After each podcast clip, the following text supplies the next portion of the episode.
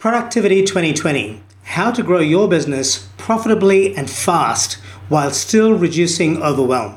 That's what we're going to be talking about in this episode. I'm Ryan Dice from digitalmarketer.com, and you're listening to my buddy Ash Roy on ProductiveInsights.com. Welcome to the Productive Insights podcast, where you can learn how to systemize, automate, and scale your business via the internet. To access previous episodes and useful productivity tips, go to www.ProductiveInsights.com. Now, here's your host, Ash Roy. Hello there, this is Ash Roy, the founder of ProductiveInsights.com, with a quick message for you. If you'd like to grow your business profitably and fast, head over to GetMeToDone.com, where you can learn more about the Productive Insights membership program, which is designed to help you grow your business profitably and fast. We help you get clear on your target audience and create an irresistible offer around the specific problem that you solve for your audience. Once we've established an offer that's a good fit for your audience, we then help you to scale your business using marketing automation, which means you spend less time working and more time enjoying the fruits of your labor. If you'd like to learn more, head over to getmetodone.com right now and take that first step towards your business success and your time freedom. I hope you enjoy this episode and get a ton of value from it. I look forward to seeing you at getmetodone.com. Productivity 2020, how to grow your business profitably and fast while still reducing overwhelm.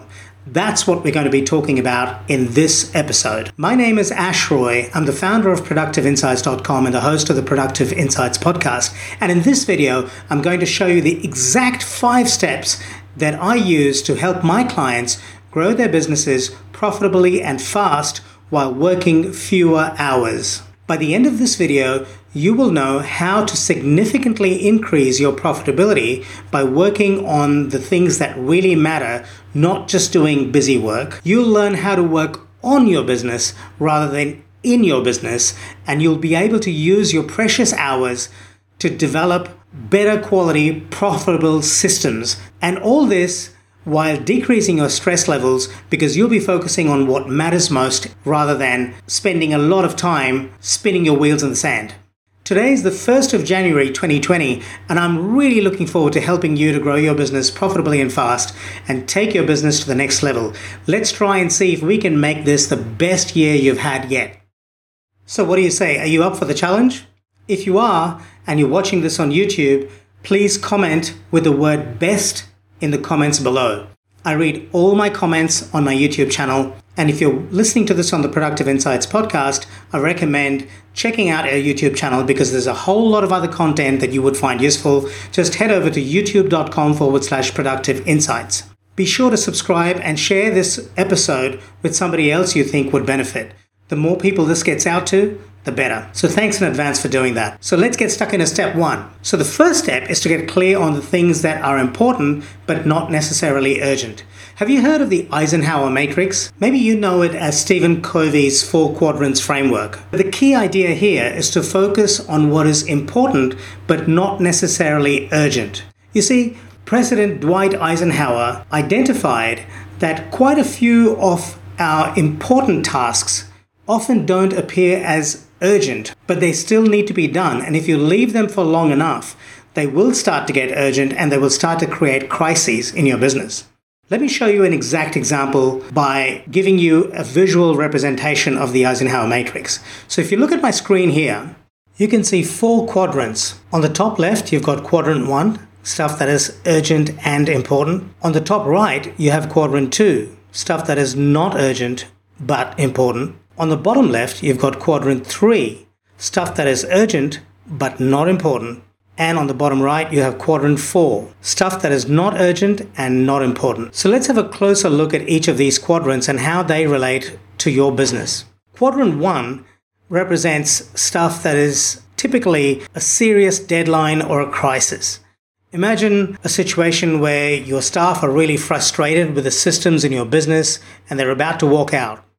Or your bills haven't been paid because you haven't been generating enough leads consistently, and your expenses have now exceeded your income.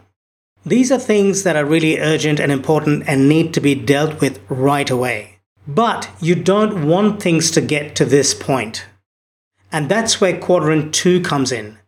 The stuff that is not urgent but important. So what kinds of activities are not urgent but important? Building good quality systems to generate inbound leads, for example, would be something that is not urgent but is very important. And if you leave it long enough, it does get to a quadrant 1 situation where you run out of leads and now you have a crisis on your hands. So typically, building good quality systems that help you to retain your staff, that help them to understand exactly what they need to do and what they need to achieve those outcomes through good quality standard operating procedures would be examples of quadrant 2 activities, building systems. Now, if you think about it, a system doesn't come across as urgent, but it is strategically very important. Let's contrast this quadrant 2 activity of building systems with a quadrant 3 activity. An example of a quadrant 3 activity is something that has an urgency to it, but isn't important. Remember, we said quadrant 3 activities are urgent, but not important. Examples of these might be someone coming by your desk and saying, hey, you got a minute? And then it ends up being a long conversation. Invitations to meetings without any clear agenda. So you don't know what the meeting is supposed to be achieving, and there's a whole lot of time wasted shooting the breeze. Or maybe you have this Pavlovian response. When your phone pings, you immediately have to check it, and that causes something called context switching that splits your focus and causes massive losses of productivity over time. All of these things have a certain urgency to them. They have a certain immediacy to them, but they're not important. They don't help you to move your business forward. They don't have a long-term benefit. These urgent but not important activities are things that unfortunately take up most of our time in a very distraction-filled environment that we live in these days. If we spend enough time responding in this Pavlovian fashion to these pings of our phones and being reactive by doing things that feel urgent but are not really important, we can quickly find ourselves in a quadrant 1 situation where we have a crisis on our hands. So having a proactive mindset enables us to focus on things that are not urgent but are important and help us build assets in our business over the long term. Now, we'll touch on this later on in this series, and we'll talk about how to build a proactive mindset using mindfulness. But for now, it's important to just understand that the quadrant 2 activities is where the sweet spot is. And the quadrant 3 activities that are urgent but not important is where we tend to do more damage to our businesses. This is where we find ourselves working in our business but not on our business. And then finally, we have quadrant 4, the not urgent and not important stuff. Things like checking Facebook, which is a black hole when it comes to productive use of our time. And yes, you're probably thinking, well, I do Facebook ads and that brings in leads. Sure, but I'm talking about consuming content on Facebook. That has been designed to hijack your attention. Watching cute cat videos on YouTube, all these sorts of things are not urgent and not important. Now, I'm not saying you don't do them at all. We all need our downtime, and those things are best kept for when our energy levels are low, when we want to consume information. And for most of us, that's towards the end of the day. So you do want to engage in quadrant 4 activities and even your quadrant 3 activities, but not when your energy levels are high. Quadrant 2 activities, and if you have to, quadrant 1 activities are best engaged in when your energy levels are high, in the morning usually, or for most of us anyway. So the key takeaway here is, if you have to deal with your quadrant 1 activities that are crisis situations, obviously you need to deal with them. Assuming that you don't have a crisis in your business, your focus should be on working on activities that are important but not necessarily urgent. Activities that help you to build assets in your business that keep on giving back to you week on week, month on month, year on year, and decade on decade. Now, I have a quick quiz for you. I'm going to list 4 tasks, each of which fall into one of the 4 quadrants. And I want you to tell me which task falls into which quadrant by typing in the letters T1 for task 1 hyphen Q1 or Q2 or Q3 or Q4 in the comments. So what I'd like you to do is go to the comments section, and for each task that I call out, I want you to type in which quadrant that task falls into. The easiest way to do this is put down T1 hyphen Q1 if you think the first task falls into quadrant 1. If you think the first task falls into quadrant 2, then you put in T1 hyphen Q2 and so on. Are you ready? Here we go. First task. You get a Facebook alert from a friend saying there are some photos from that awesome weekend barbecue. Which quadrant do you believe this falls into? I'd like you to go into the comment section in YouTube and type in T1 hyphen and then the quadrant that you think that falls into, and bonus points for telling me why you think it falls into that quadrant. If you put in your comments before the end of the 1st of Jan 2020, I promise I will respond with my view on which quadrant that task falls into and why. Okay, second task. Are you ready? You remember you have to write out a job description for your new employee and create a training plan for them. Which quadrant do you think that belongs in? In the comment section, I want you to type in T2 and hyphen and then Q1, Q2, Q3 or Q4, depending on which quadrant you think it falls into.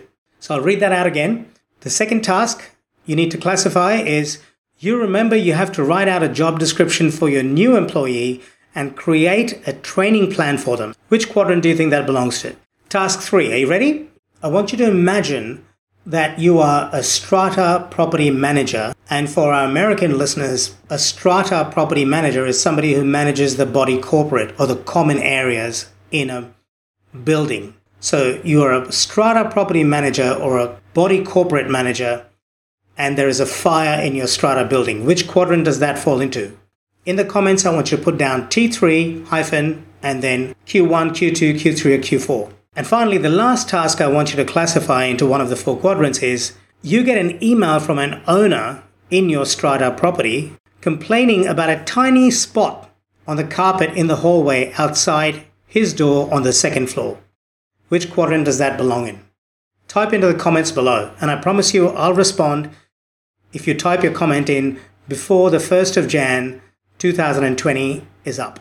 Now, in the next episode, we're going to talk about how to build great quality systems, which is a classic quadrant 2 activity, and how this will enable you to build assets within your business that will give back to you week on week, month on month, year on year, and decade after decade. If you found this video useful, be sure to subscribe, be sure to leave a comment, and share this video with someone else you think would find it useful. Your referral is the ultimate compliment. If you're listening to this on the Productive Insights podcast, thank you for being a valued listener. I appreciate your time, and I look forward to helping you achieve great things in 2020. Bye for now and talk soon.